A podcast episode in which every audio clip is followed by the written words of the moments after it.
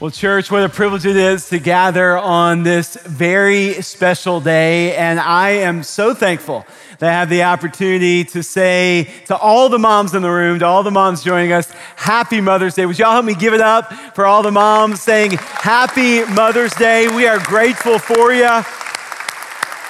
We love you, moms. Thanks for putting up with us. Thanks for all that you've done. Man, I have such a, a tremendous blessing of having an incredible mom. I love my mom. Uh, I'm a huge fan of my mama. In fact, we got a picture, I think, uh, show this is me and my mom. She is an incredible, incredible lady, uh, an amazing mom to three boys. I'm the oldest of three boys, and man, we put her through the wringer, and she's still standing. And she was, she was the mom that said, Hey, if the boys are going to do it, I'll jump right in. I mean, she would sit in a deer stand with us. She would go to all the games. She would wash all the nasty, sweaty jerseys and all the things that went along with that. She was such a servant to us, loved us so much, and cared for us so much. In fact, I'll, I'll say this it wasn't until college that I realized that sandwiches don't come cut in four triangles.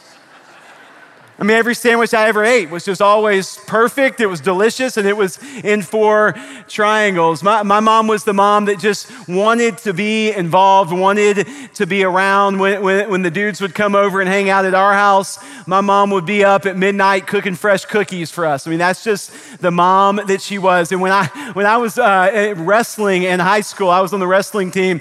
And man, we had to go through all this ridiculous stuff to weigh in. You have this hard practice at night. You, you can't go home and eat anything because you got to be as light as possible the next morning to weigh in before a match. And we're like, we're like spitting in a cup and doing all these dumb things that you shouldn't do. But we were trying to lose that extra couple ounces, you know, before we had to weigh in. My mom would show up at my high school with a hot homemade breakfast so that when I got off the scale after weighing for the wrestling match, I could eat as much as possible. I mean, that's just who my mom was. It was amazing. And so I know many of you have story after story about your mom and about the things they've done for you and the way they've blessed you and cared for you. And so, moms, we love you. And we're, we're so thankful that we have a day where we get to celebrate you like this. But at the same time, I, I realize a day where a lot of people are celebrating also has a way of magnifying the grief that some others are feeling. It's that strange dynamic. As some celebrate, there's others who grieve.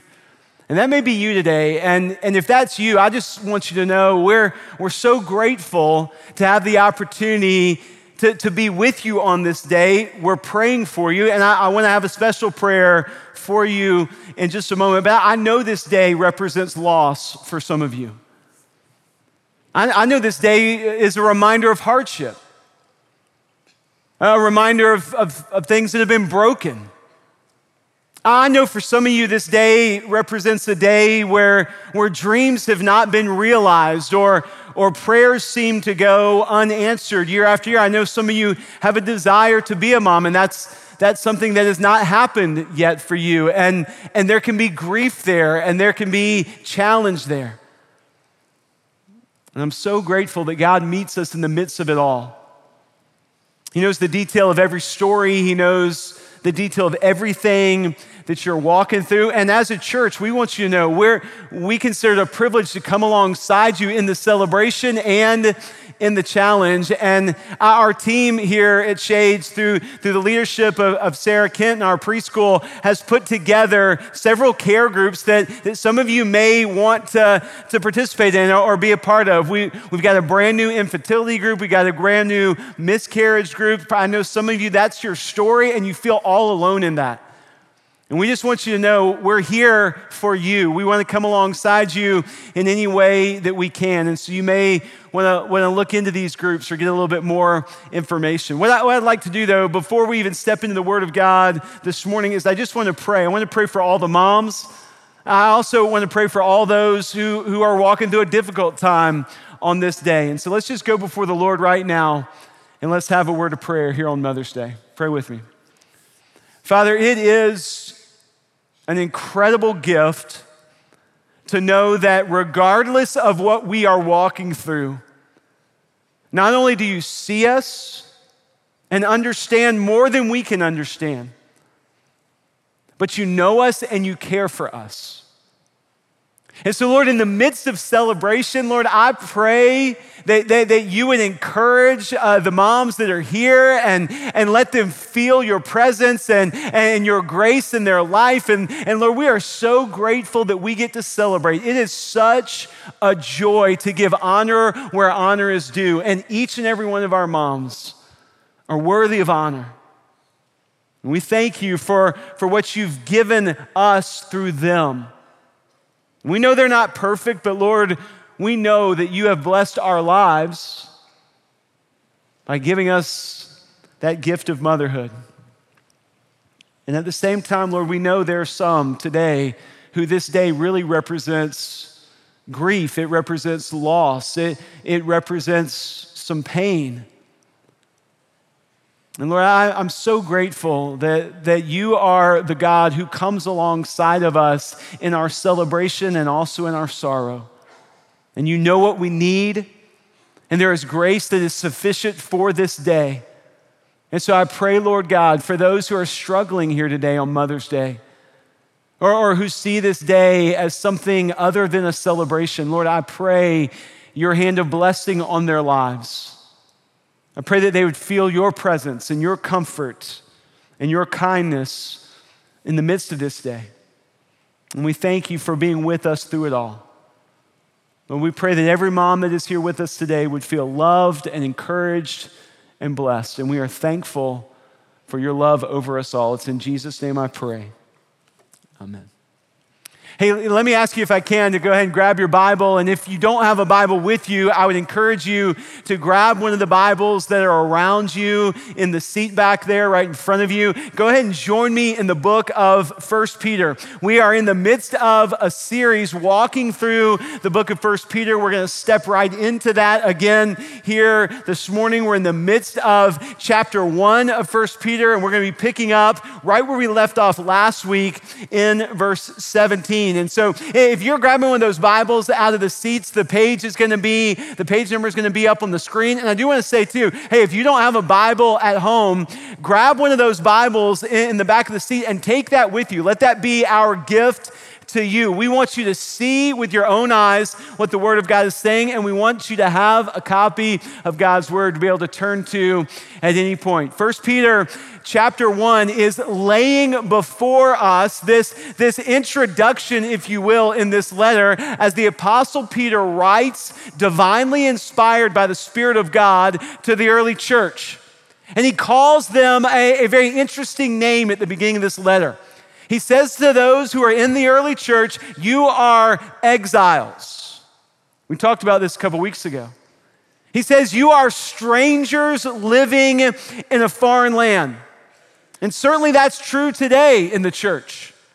If you are a follower of Jesus Christ, you are strange compared to the rest of the world around you. In fact, why don't you just look at your neighbor real quick and say, Hey, you're strange. Go ahead and do that. Turn to your neighbor. You're strange. Not you look strange. Don't say that. That's not nice. It's Mother's Day. You're supposed to say you look beautiful, but you're strange.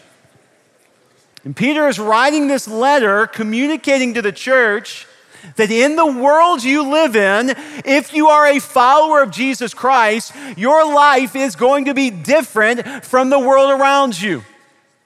You're going to have received something that the rest of the world has not experienced. And what you have received in the finished work of Jesus Christ at the cross and in the power of his resurrection, it's going to change your story altogether.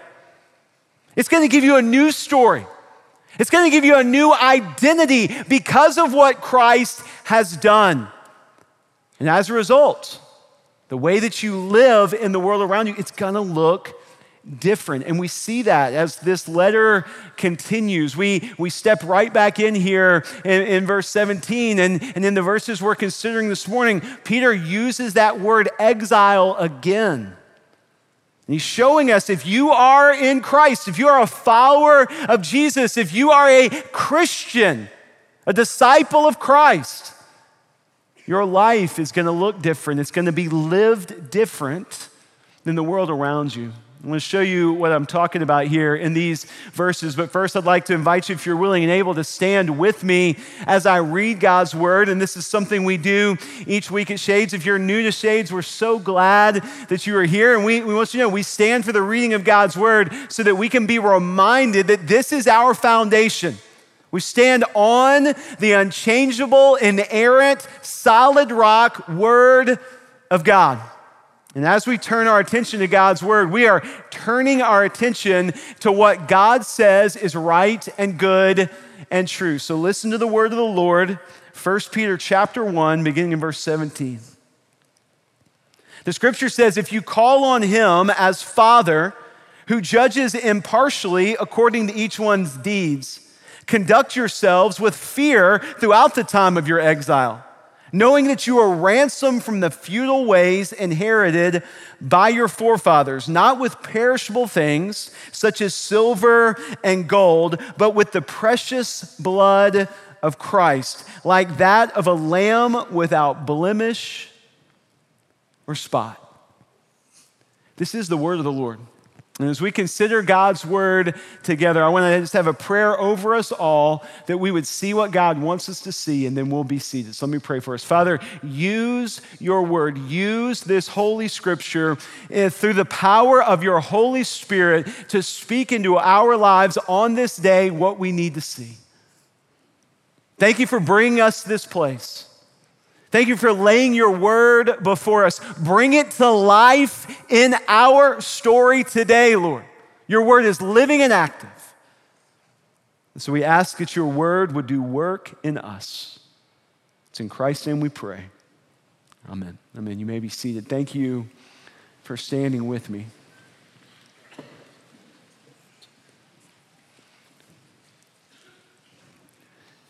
There is a doctrinal statement about God that I want to lay before you at the beginning of this message. This is a, a doctrinal statement that actually is going to show up in the verses that we're looking at, a statement about who God is and what God has done and continues to do that gives us insight about God that we, that we really need to hear. But when I say this statement about God, I just want to ask you to consider how does it hit you? What, what, do you, what do you feel when I make this statement? What do you hear when I say this statement? This is one of those statements that, that for some it is incredibly comforting.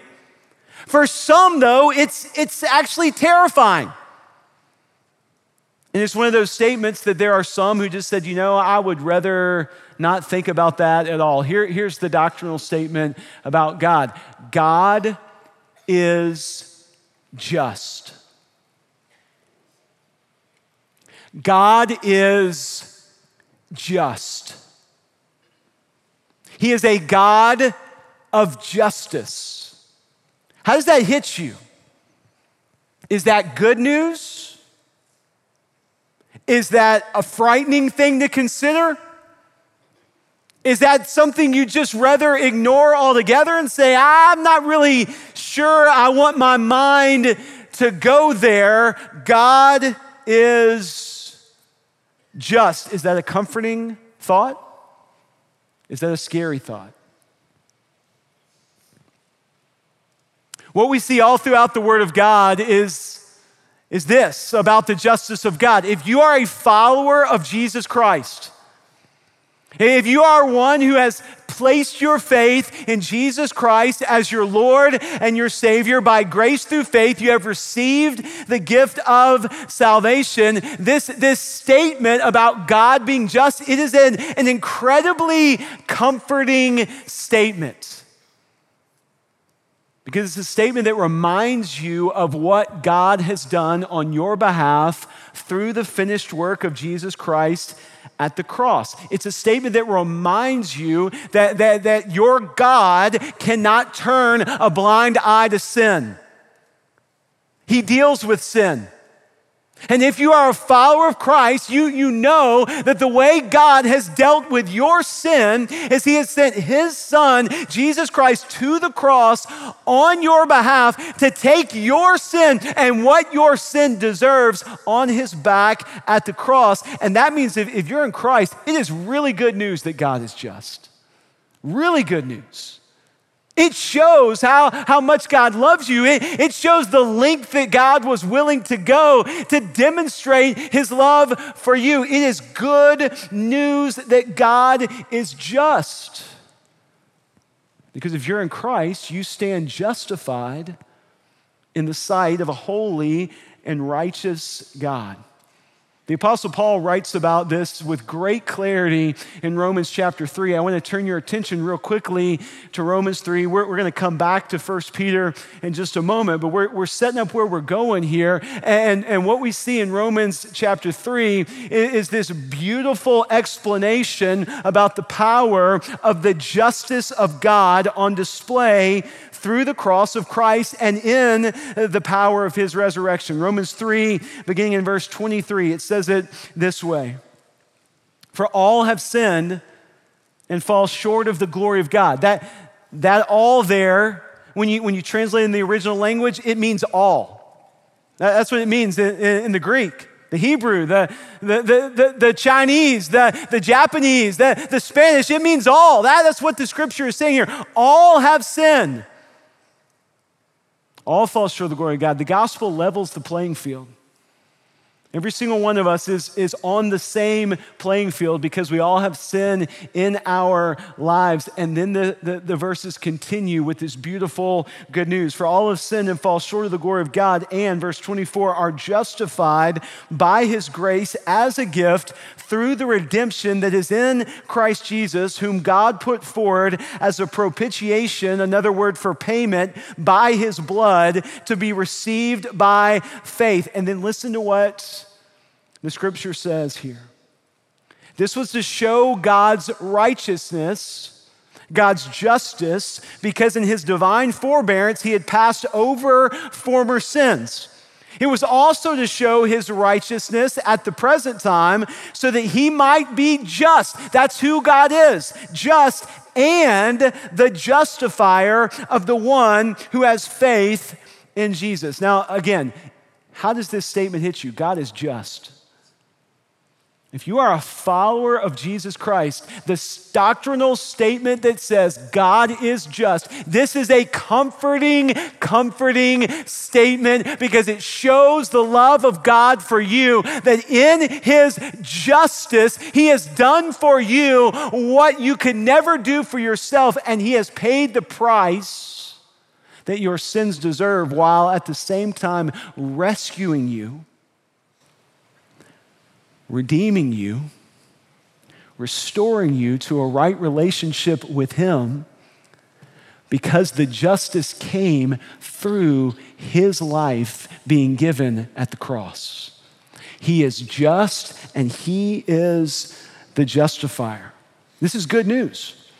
But there's actually even more good news in, in, the statement about being God being just if you are a follower of Jesus. Because not only do we see that God demonstrates his love for us and that while we were yet sinners, Christ died for us, and that shows us the justice of God as sin is paid for and shows us the length that God was willing to go to pay the price for that sin so that justice could be served and we could be made right with God. That's good news.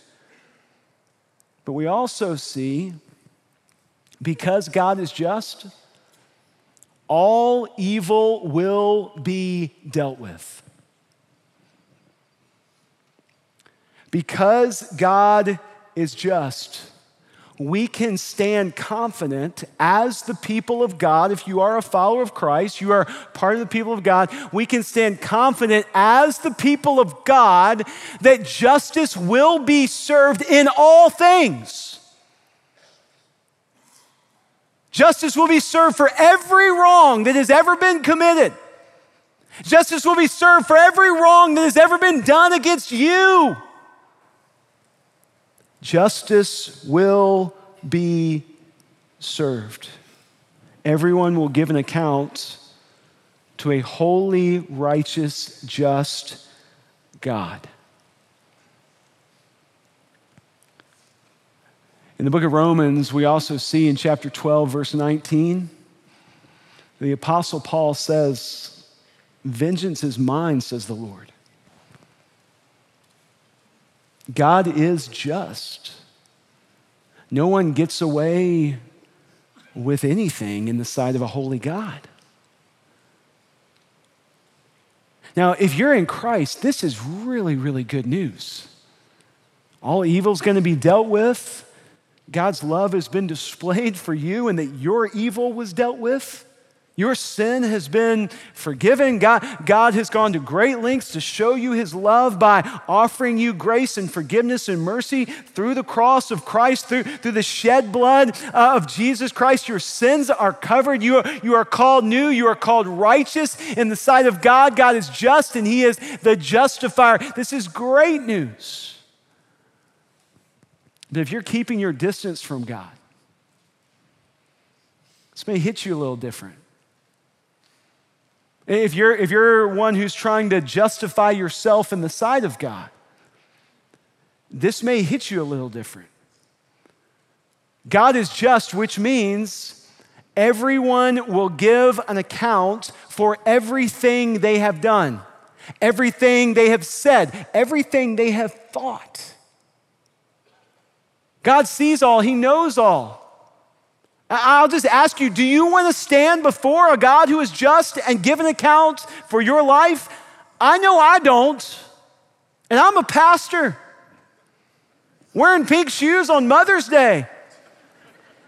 Like, I don't want to stand before a holy God and try to justify some of the things I've done and thought and said, some of the things I've seen. I don't want to give an account for my life. If I have to give an account for my life based on my effort, I'm in trouble. So, how does this hit you? Is it good news that God is just? Is it sobering news that God is just? Is it terrifying news that God is just? If you are in Christ, the judgment of God and the justice of God, please don't miss this, it's already been served. If you are in Christ, because of what Jesus Christ has done for you at the cross, above your head is not a halo but there's a sign. There's a sign above your head in the sight of God that says, paid in full. That one's mine. That's my boy. That's my girl. Not because of what you've done, but because of what Jesus Christ has done for you that you have received as a gift. It is good news that God is just. And Peter is talking about this good news, and he is he's writing to the church and saying this good news should impact the way you live. Remember, because you are you are a stranger in a foreign land as a follower of Jesus, and so when you're reminded of the justice of God, when you're reminded of, of the fact that justice has been served on your behalf through the cross, it should impact the way that you live. So we see in verse 17, Peter says, And if you call on him as Father, who judges impartially according to each one's deeds, conduct yourselves with fear through the time of your exile. Peter says, God the Father judges impartially. I really believe on this Mother's Day that Peter is saying to all of us, hey, God ain't like your mama. Now, your mama's awesome, but your mama is very partial. I mean, we've seen some of those pictures, and she looked at you and thought you were cute. Only mamas could do that, right? And even when you do some crazy things, she's still like, oh, my boy, he's such a good boy. No, you're not. I mean, every convict on death row has a mom who's like, oh, he's such a good boy. Moms are very partial, oftentimes. But Peter's reminding us our Heavenly Father, he, he does see it all. And he doesn't judge with partiality, he's actually impartial he knows it all. He, he brings about real justice that is not biased, that does not turn the blind eye.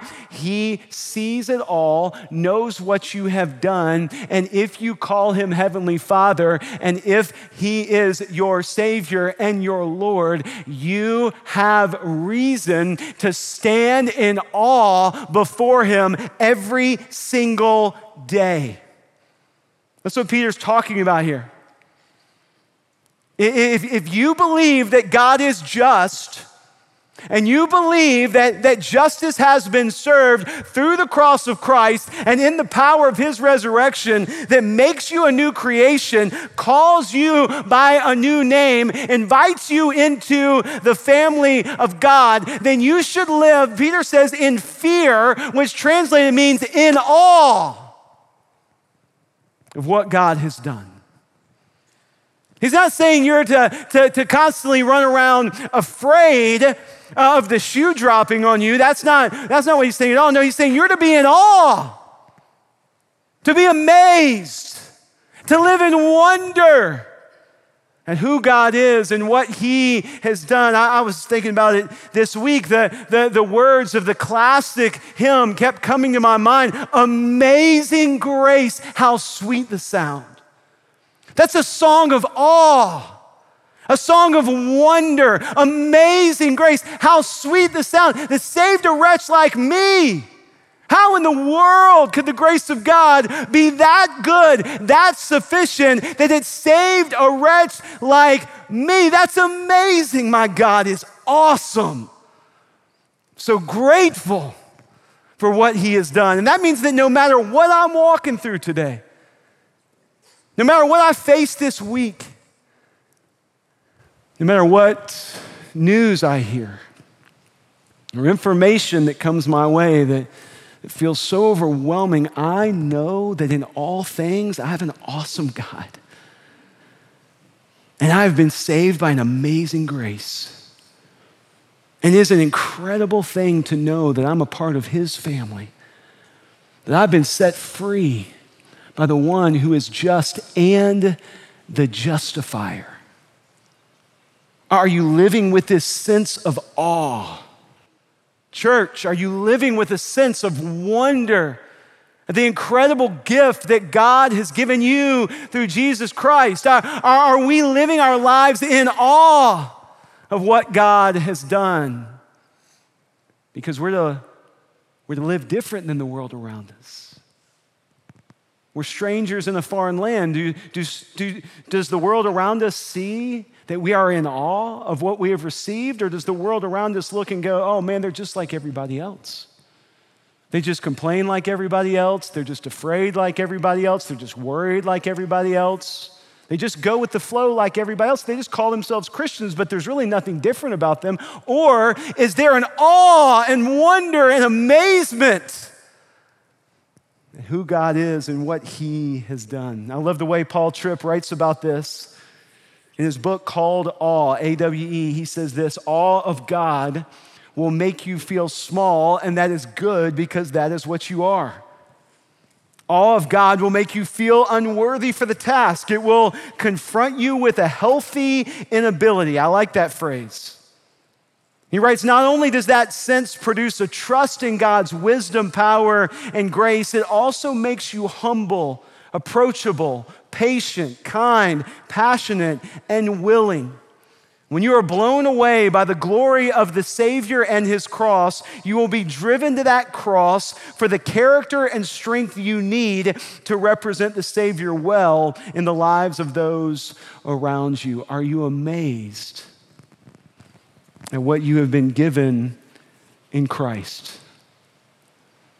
Do you live with an awe that people see and think there's something, there's something different about that one? Something a little strange about the way they're walking through that season because of this awe that is there.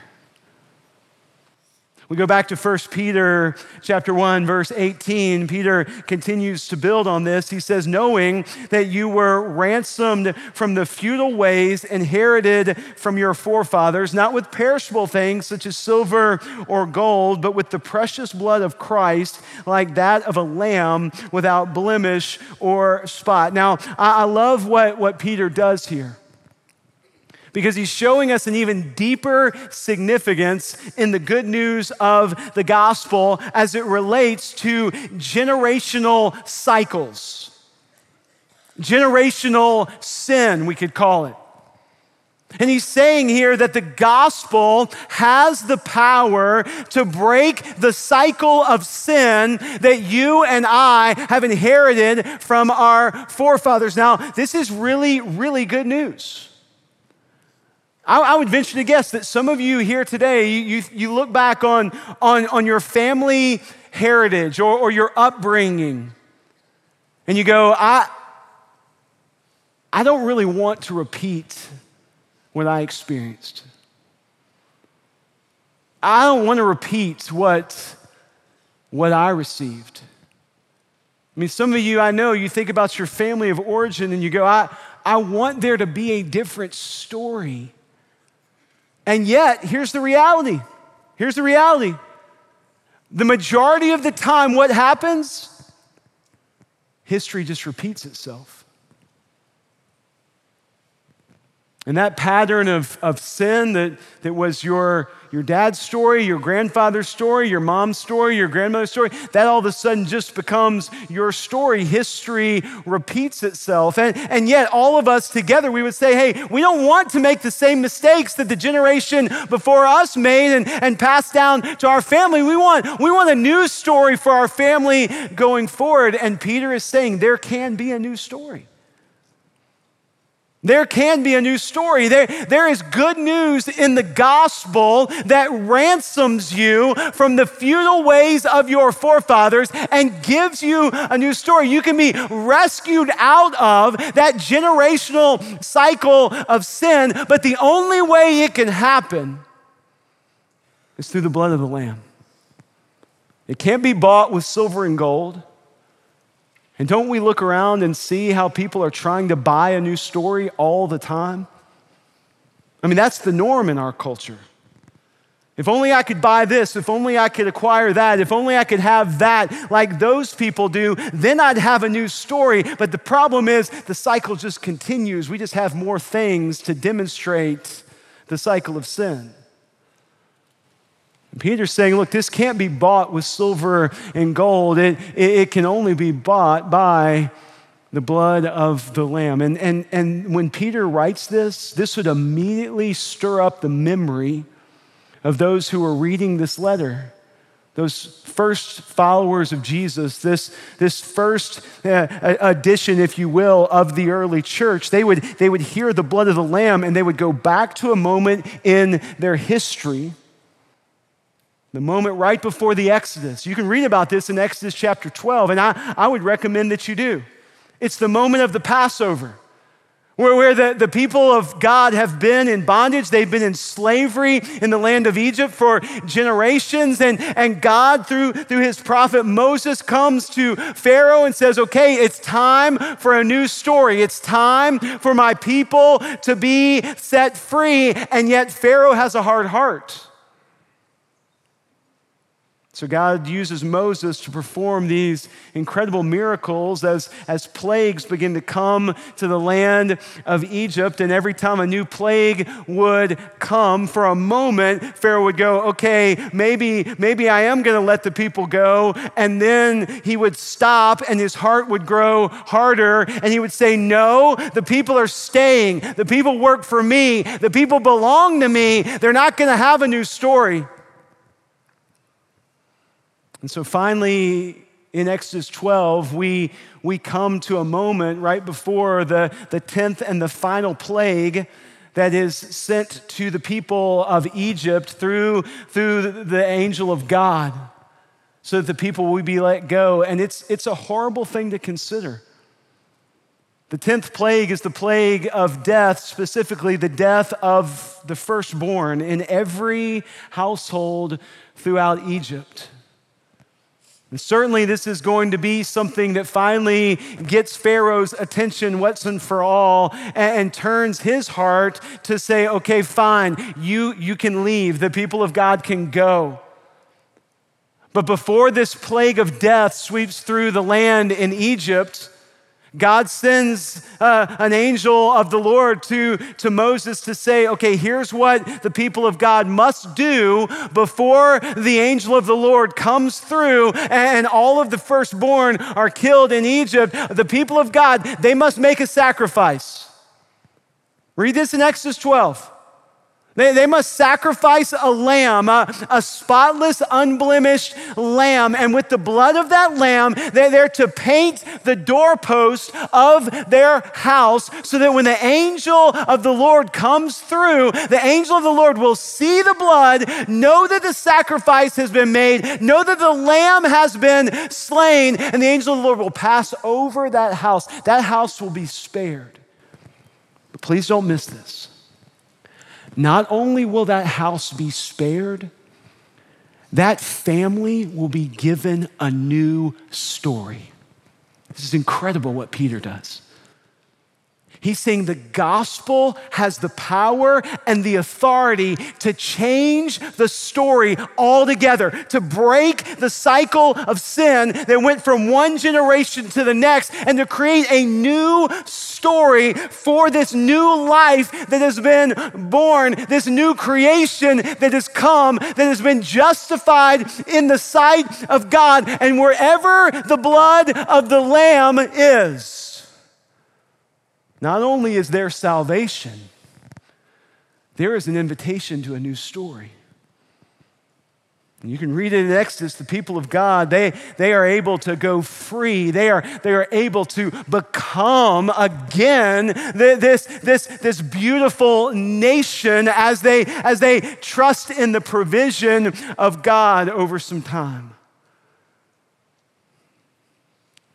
I realize you may be here today and you're, you're wrestling with the story that you've lived, or wrestling with the story that you inherited, wrestling with, with some baggage from the past, wrestling with some pain that has been inflicted on you through, through generational sin. And I realize you may be longing for a new story. Please hear this. You, you can't buy a new story. But you can receive by grace through faith the gift of a new story. You can be ransomed and rescued by the blood of the Lamb. That's the good news of the cross, the perfect Lamb of God. The ultimate final sacrifice was given at the cross so that, so that when Christ died, the, the perfect, spotless blood of the Lamb, the, the, the blood of the one who had no sin, was spread over the life of those who trust and receive by faith. Is that your story? This is the invitation of the gospel to not only be saved and forgiven, but to be given a new story, to be ransomed from the futile ways of your forefathers, and to be covered in the blood of the Lamb and called new. And here's where we'll end today, and I'll wrap this up. Verse 20 and 21 of 1 Peter chapter 1. Peter writes this of, of Jesus and, and what God has done to, to provide this invitation to a new story. He says, He was foreknown before the foundation of the world. He was foreknown before the foundation of the world, but was made manifest in the last times for the sake of you who through him are believers in God, who raised him from the dead and gave him glory, so that your faith and your hope are in God. And this is so incredibly beautiful. What Peter has done is because he's saying to the people, listen, Listen, Jesus was the plan from the beginning. Jesus has been the plan all along. It was about Jesus. It is about Jesus. It will always be about Jesus. This is your only hope. And every generation needs to hear this because every generation wants to come up with a new version of a story or a new version of how to be made right with God. And every generation wants to chase after different things. And every generation thinks they know more than the previous generation. And yet Peter is saying, no, no, no. This has been the plan all along. Jesus is the plan. Jesus will always be the plan. If you want to be made new, if you want to be forgiven, if you want to be saved from the futile ways of your forefathers, if you want to be justified in the sight of God, Jesus is the plan. So put your faith and put your hope in Him. Jesus is the plan. Do you know him? Have you trusted him? Does your life reveal that he is the Savior of your story? Let me pray for us as we close wrap up our time. Father, I'm, I'm so grateful, so grateful for your word, so grateful for the beauty that is revealed through the power of your spirit as we turn to the scripture and see that all of this story, all of this story, points us to the hope that we can have through Jesus Christ our Lord. And so, Lord, I pray today for those who have been wrestling with things from their past. Lord, I pray that they would see this invitation to a new story through the power of the gospel.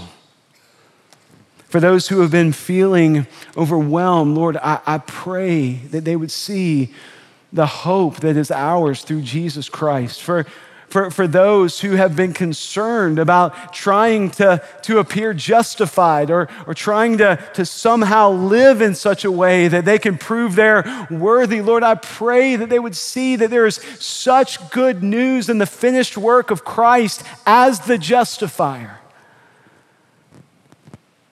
I pray that we would trust you at your word. And I pray that our lives would be a reflection of the good news of who you are and what you've done. And Father, as we close this time, I do ask, I do plead on behalf of any who may be among us, who may be listening to my words right now, that does not yet know you as Savior and Lord, has yet to receive the gift of the hope of the finished work of Jesus Christ. Lord, I beg, I plead with you. Would, you. would you open their eyes to see, to see this good news, to see what you have done as the God who is just, to see what you have offered them to be forgiven, to be made new, to, to be set apart as a new creation, as a part of your family, Lord, to be covered in grace. I pray that they would see, that they would know, that they would trust in this good news. And I pray that their life would never be the same because of what Jesus Christ has done. We love you. It's in Jesus' name I pray. Amen.